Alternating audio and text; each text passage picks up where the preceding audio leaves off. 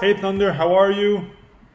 I'm chilling, man. Yeah, this one, this one. How, how do you want me to sign this picture? Um, AEW Women's uh, Champion, Thunder Rosa, to uh, Eric from ARWP.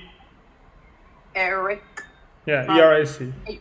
Can you can you uh, spell the, the second part you said? Uh, um, from ARWP. ARWP. A R W P. Mm-hmm. If you don't mind, I just have like three short questions. I really wanted to ask you in person, but this is this is better. Um, you know, when you first made your appearance in AEW, you were signed with NWA. You were NWA's Women's Champion. How was it, you know, going to a different house and wrestling there and proving yourself to a completely different roster?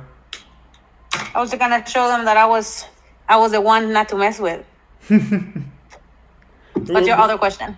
So I was gonna ask with Forbidden Door. You know, you just got they just announced you and Toni Storm. That's an amazing match. What are your thoughts on that? Going closer to it. Uh, I'm just ready to show why they should have oh this why there always should be a women's a women's match on every card in the world. That's what we're ready to do.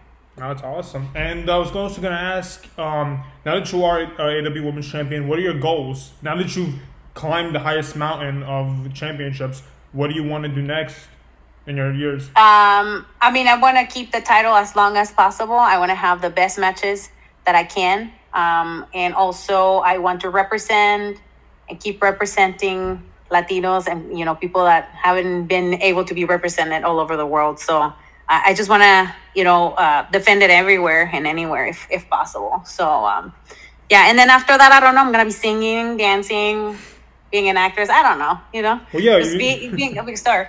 And you did MMA, and that was amazing. What made you want to do MMA?